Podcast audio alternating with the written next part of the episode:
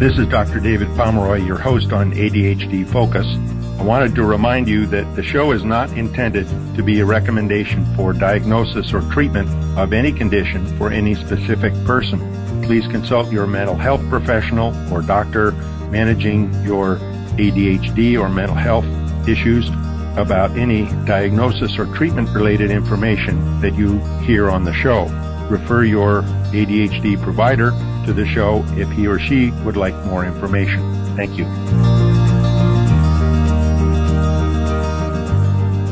Hello, this is Dr. David Pomeroy, your host on ADHD Focus.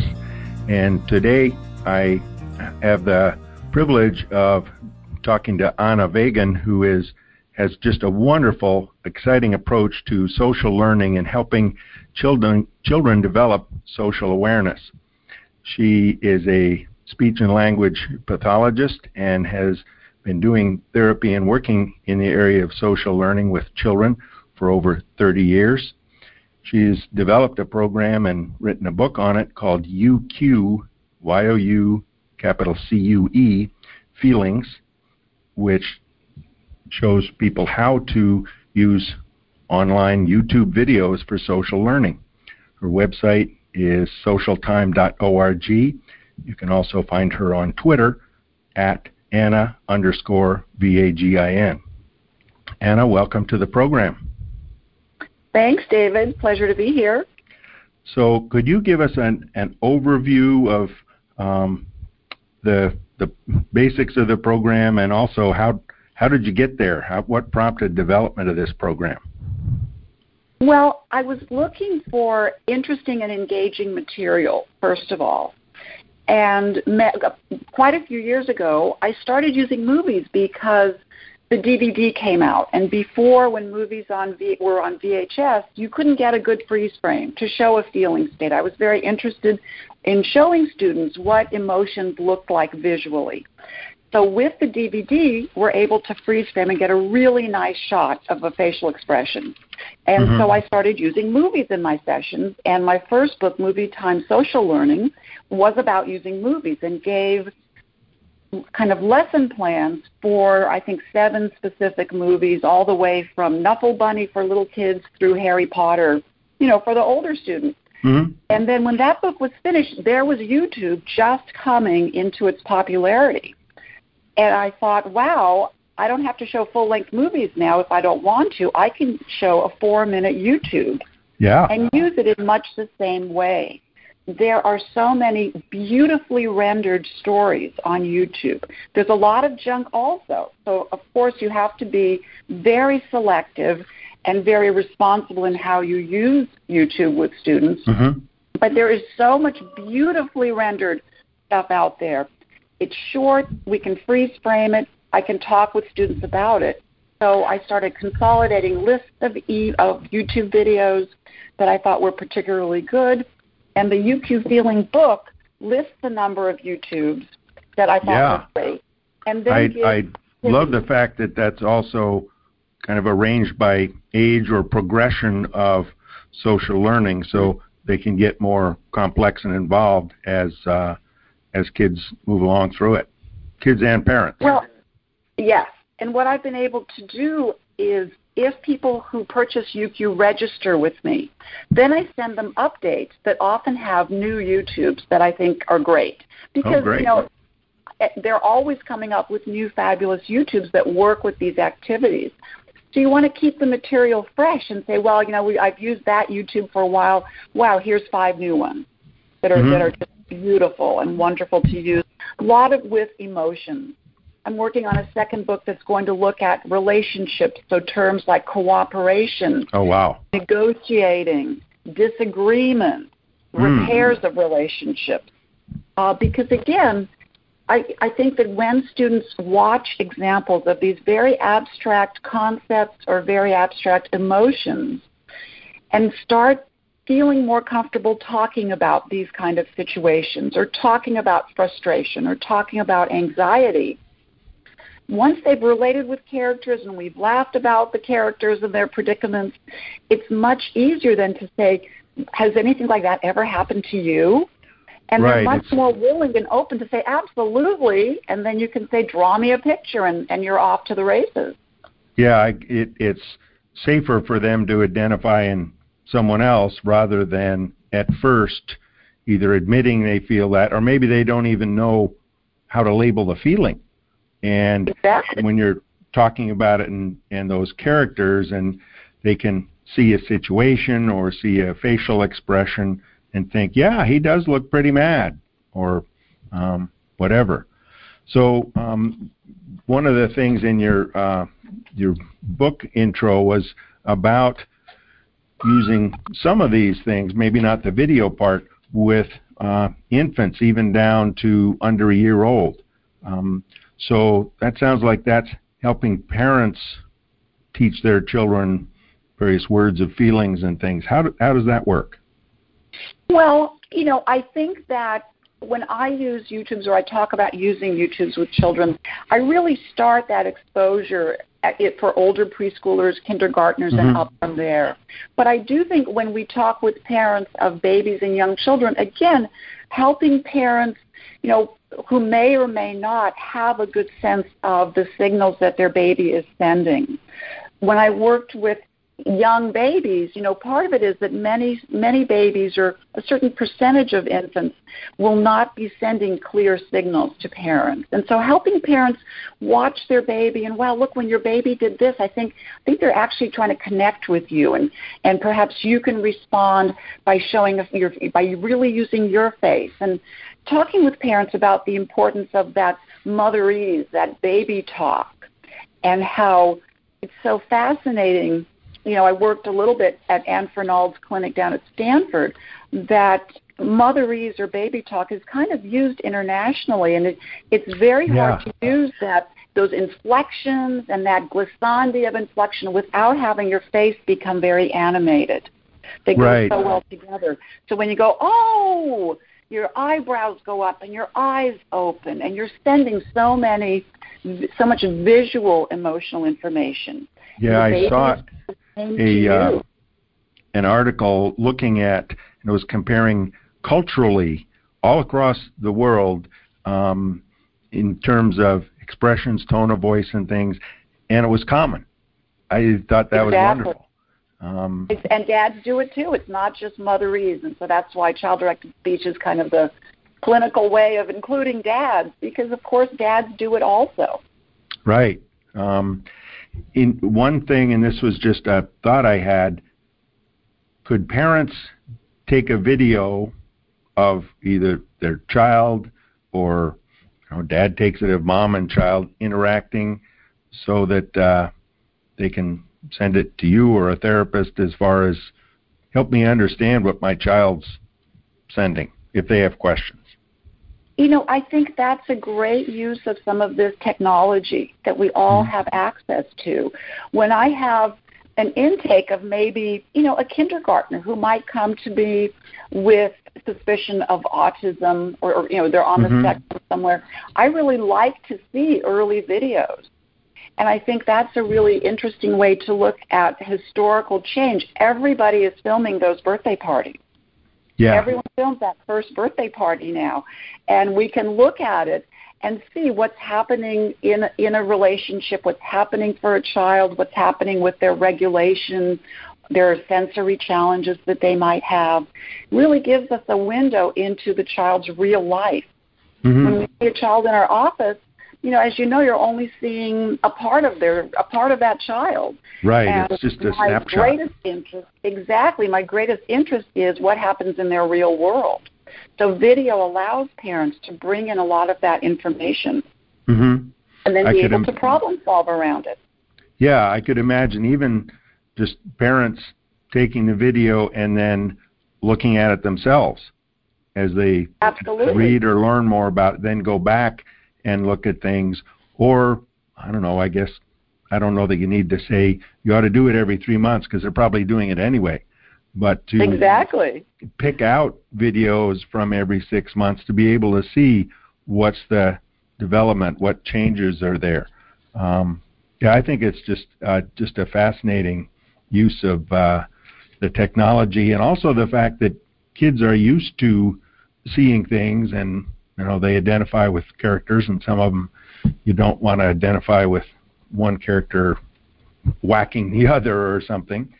Um, mm-hmm. I think of Roadrunner from when I was growing up. Exactly. Poor, yes. You know, the poor coyote had trucks falling on him and rocks and everything else.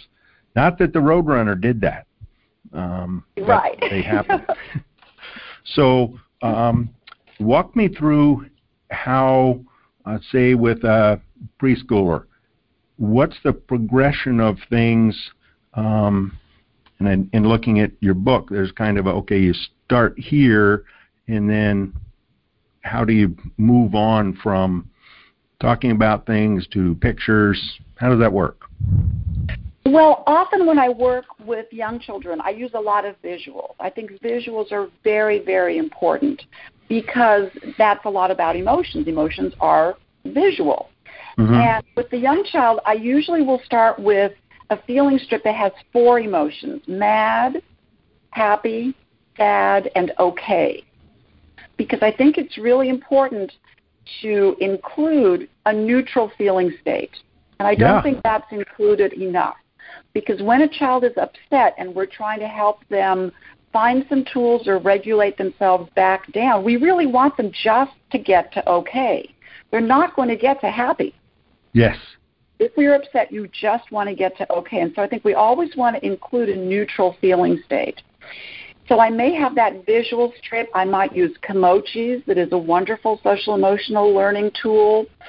And as we, I might watch the video first, just the whole way through, and just enjoy it, and then go back and say, wow, I wonder how many feelings we could find. And maybe freeze frame and say, wow, which one do you think that is? And we can draw it on a sticky note and put it right on the monitor or the TV or the iPad screen. And then we can talk about, I wonder what he's thinking to go with that feeling. Start to connect feelings and thoughts together. And another activity that's really wonderful is to is to expose young children to the idea that our feelings change and change quickly. Mm-hmm. That it's okay to change. It's okay to change. In fact, we really can't control it.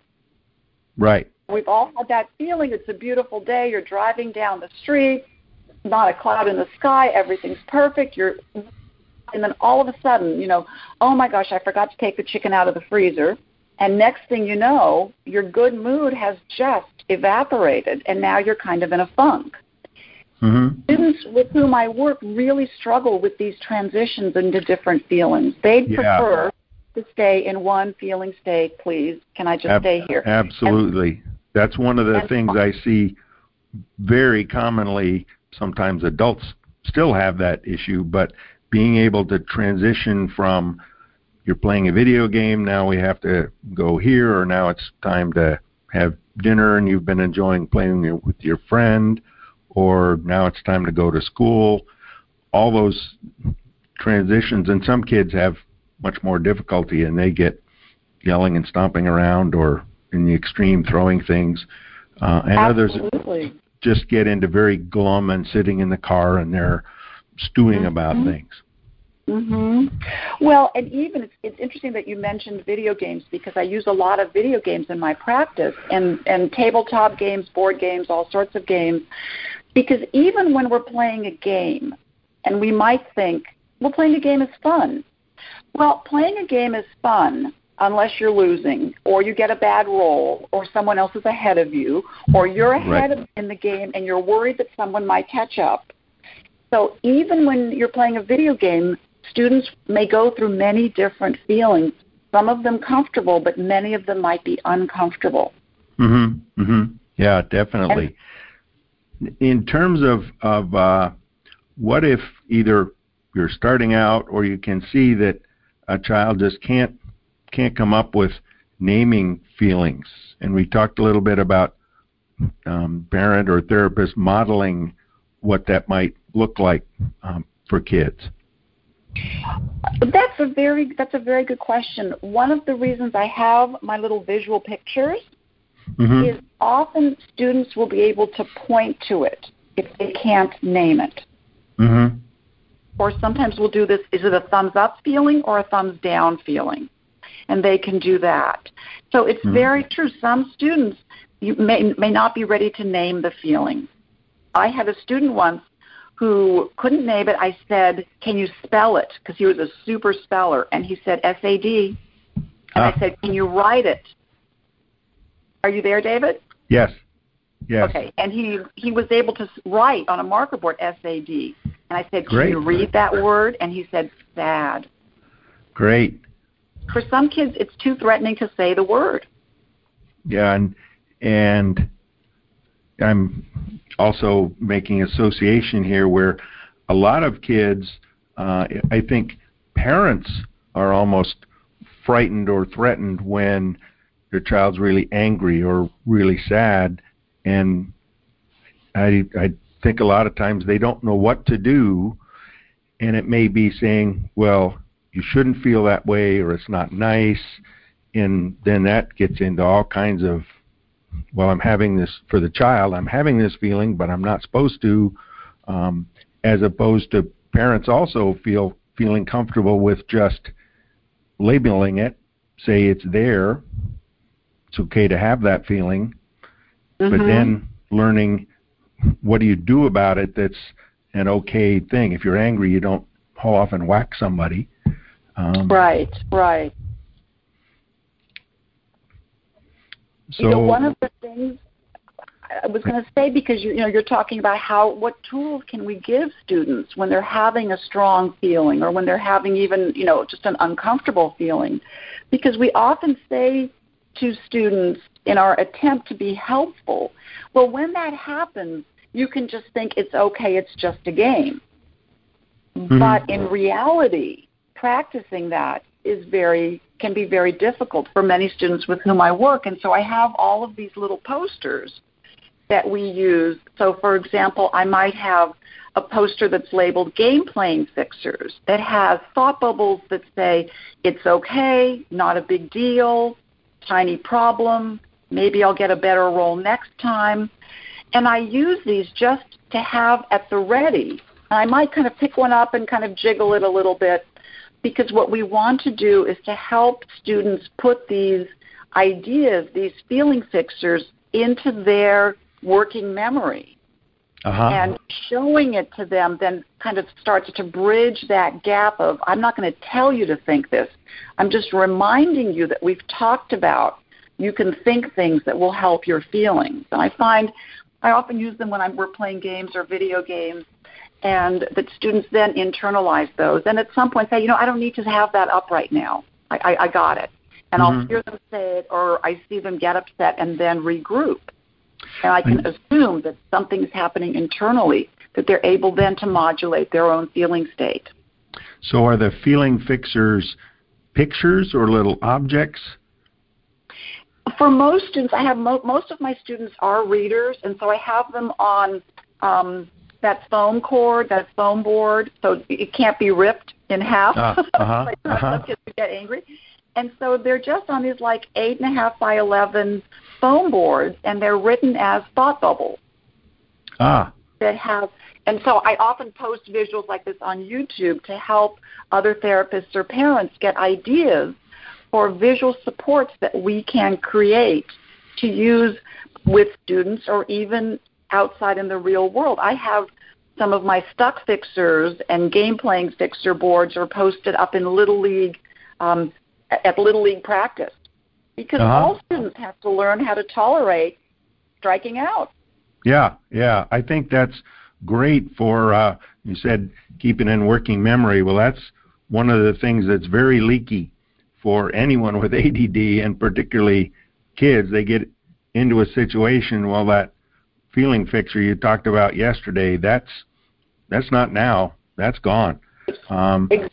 So if, if there is that visual reminder that um, you know, mom can say, remember, um, or here's these feeling this feeling fixer. Here's something that you may be able to use to help you right now not saying you should or let me explain how you're supposed to do it, but just like you say, the visual reminder so the mm-hmm. child's incorporating that into things without a message of, oh, this is what I'm supposed to do. And with the you know the the tool of technology, most parents who come to my groups, you know, they take pictures with their cell phones of these posters I have. It's so wonderful that we can do that with phones. Then they can share it with little league coaches or teachers and have it to just show the student if they start to get upset. Oftentimes parents want to talk. We want to, you know, as parents, we want to talk a lot. Yeah. But often when kids are getting upset, whether they're getting frustrated or angry or sad, talking's not always the best the best strategy. No. Even just showing. Yeah, things don't. Uh, as whether whatever age someone is, when your emotions get flooded and you're angry, the the wiring in your brain doesn't go through the thinking part. Um, exactly. You have to let the emotions kind of calm down a little bit, and then um, talk and just let it play out. And I think sometimes the, the less one talks or tries to interfere, uh, the feeling is going to go down. But I think for anyone, if someone's trying to talk to you when you're feeling that way, then you get more frustrated or upset. You aren't listening to me, or you aren't seeing the way I'm feeling. So exactly. that's great. So then a parent could kind of restart the connection with using the visual instead of trying to access that idea part. And I think also as parents, we want to model how we handle uncomfortable situations. I think often parents and certainly teachers, you know, I often hear teachers say something like, I don't think emotions should be in the classroom, and, and I just can't no. disagree more. I think it's critical oh, for yeah. a student to be able to judge is the teacher in a good mood or not, because you'll be able to get away with either more or less. And, but as parents, I think we can also, you know, if I'm frustrated not being able to find a parking space, there's nothing wrong and there's a lot good with my saying, oh my gosh, you know what? I'm starting to feel so frustrated. I have to remember to think it's okay. We'll get there. It's not a big problem. You know, yeah. So model. Okay, now I'm feeling okay. I'm feeling better. Sorry, I was so agitated. Mom got upset, but you know, I remembered to help myself. Yeah, and I can't. I to me, it does the idea of emotions don't belong in the classroom, that that's that's almost an oxymoron. Kids are going to have emotions no matter what. So, I think that is changing now with the emphasis on social emotional learning. That that's good because that um, certainly I think the basics are feelings are going to be there. You can't. Uh, it someone else can't say, well, don't feel that way or you shouldn't. The feeling's there, and that's a fact to the person having it. Absolutely, and feelings are not just in literature, but they're also in history. Mm-hmm. You know, World War II wouldn't have started if people hadn't gotten upset. Yeah, um, exactly. So, in terms of of uh, how about now a child's eight or nine and maybe still hasn't picked up the idea? That's when they first come to you the idea of social cues. Maybe they're actually along the autism spectrum. Um, mm-hmm. How does this apply? I could would think it has a lot of good application for them. Absolutely. And maybe this is a good time to talk about, you know, one particular YouTube and kind of talk through how I yeah. might use it. Sure. So Alyce Alyce Tzue has a beautiful story YouTube called Soar, S O A R. Uh-huh. And this is a lovely picture in which there's a young child who is kind of trying to make a paper airplane outside and then this little tiny visitor lands on the table. You know, he's about, you know, I don't know, four inches tall, a little boy. His airplane has crashed. Mm. And during the story then they work together to fix his airplane. Oh wow Of course, it doesn't go well the first couple of times. And we see a picture where it's a wonderful uh, visual representation of real discouragement. This child is so discouraged, they think it will never work. And then she's resilient, she regroups, they try one more time, and off he goes. A beautiful story. And so what I might do with that is we'll watch it and freeze frame it. And especially with students on the autism spectrum, we really want to work with the connection of feelings, thoughts, what's happening, and how one character's actions influence the thoughts and feelings of another character. Mm. And so mm-hmm. we can just put sticky notes all over the screen that she's thinking she's looking discouraged, she's thinking it will never work. Uh, I'm looking at an example on my computer. I wish I could. And then this wonderful example that a student came up with I'm just too dumb. Ah, which wow. Was really beautifully, it fits the picture, it fits the story. It also is a little bit self revelatory. Yes, so many kids with with uh, ADD, excuse me, um, that's what they end up saying. Well, I'm so dumb, I'll never learn math, or uh, and that's exactly that to me is the critical time to help address their ADHD issues when they're there, or sort out if you have ADHD and a learning problem that math really is going to be difficult for you, and how to address those Absolutely. separately. So, Absolutely. So with this first screen of discouragement, we can then contrast that with when they fix the airplane. And so mm-hmm. When I have students put, what do you think these characters might be seeing, might be saying, I've got, we got this, we figured it out, we can do it. This time we did it. And so those are exactly the types of phrases that, again, we want students internalizing. That if you are failing at something, hang in there. You can think, I'll figure it out. You know, when, when I have a computer glitch, I have to remember that I can figure it out. And that's what keeps my feelings from getting out of control. Mm-hmm. And yeah, and and I, you know, parents, I know are encouraging kids. Uh, you're going to be able to. It's going to work. And kids, if they're still in the middle of, I can't figure out, are thinking, well, you don't know how I feel. That no, I'm not going to be able to. Whereas again, if there's the visual, um, or be able to say, remember how those guys fixed the airplane and they finally got it. They kept on trying different things and it worked. So let's maybe see a different way you can look at it. Exactly, exactly. To say, I bet we can figure this out. And it's that fine line between saying, I think you can do this, while yet accepting their feeling for what it is in the moment. I can tell you're really incur- discouraged.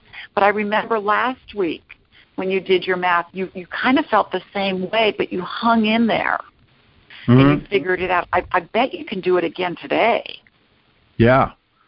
Uh, unfortunately, I bet we're going to have to uh, wrap it up because we're coming up to the end of our time. So we can pick this up another time. I'd love to keep uh, talking about it. Um, I'm going to be summarizing a couple things that Anna and I have been talking about. Um, and the most important thing, I think, in her approach is the use of visuals. So kids are not just in reading words or talking, they're actually seeing examples and they're able to identify with a character so it's not themselves that are, are having the problem, but the character is. Um, one thing for parents that can help them learn how to pick up cues of their children. You're going to be taking videos of your kids. Go back and look at them some as you learn more about the feelings and identifying them, and that can help parents learn how to do it. Uh, the last part, I, to me, that's really important is remember feelings, whether it's in your child, yourself, your spouse, anybody else. Feelings are facts to that person. They can't stop them. They can't uh, not make it happen. It's there, and the key is how to help them dealing with the feelings, and help the how a parent can help that person learn how to deal with it.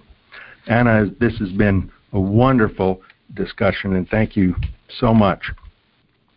Thanks so much, David. I've really enjoyed it.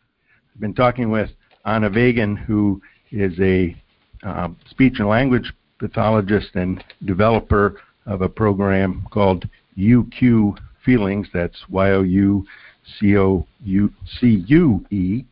And she has a book by that name. She also has a website, social, is it social learning? Social time. Socialtime.org. And you can also connect with her on Twitter at Anna underscore Vagin. So this is Dr. David Pomeroy signing off for now on this episode of ADHD Focus. Be well until next time.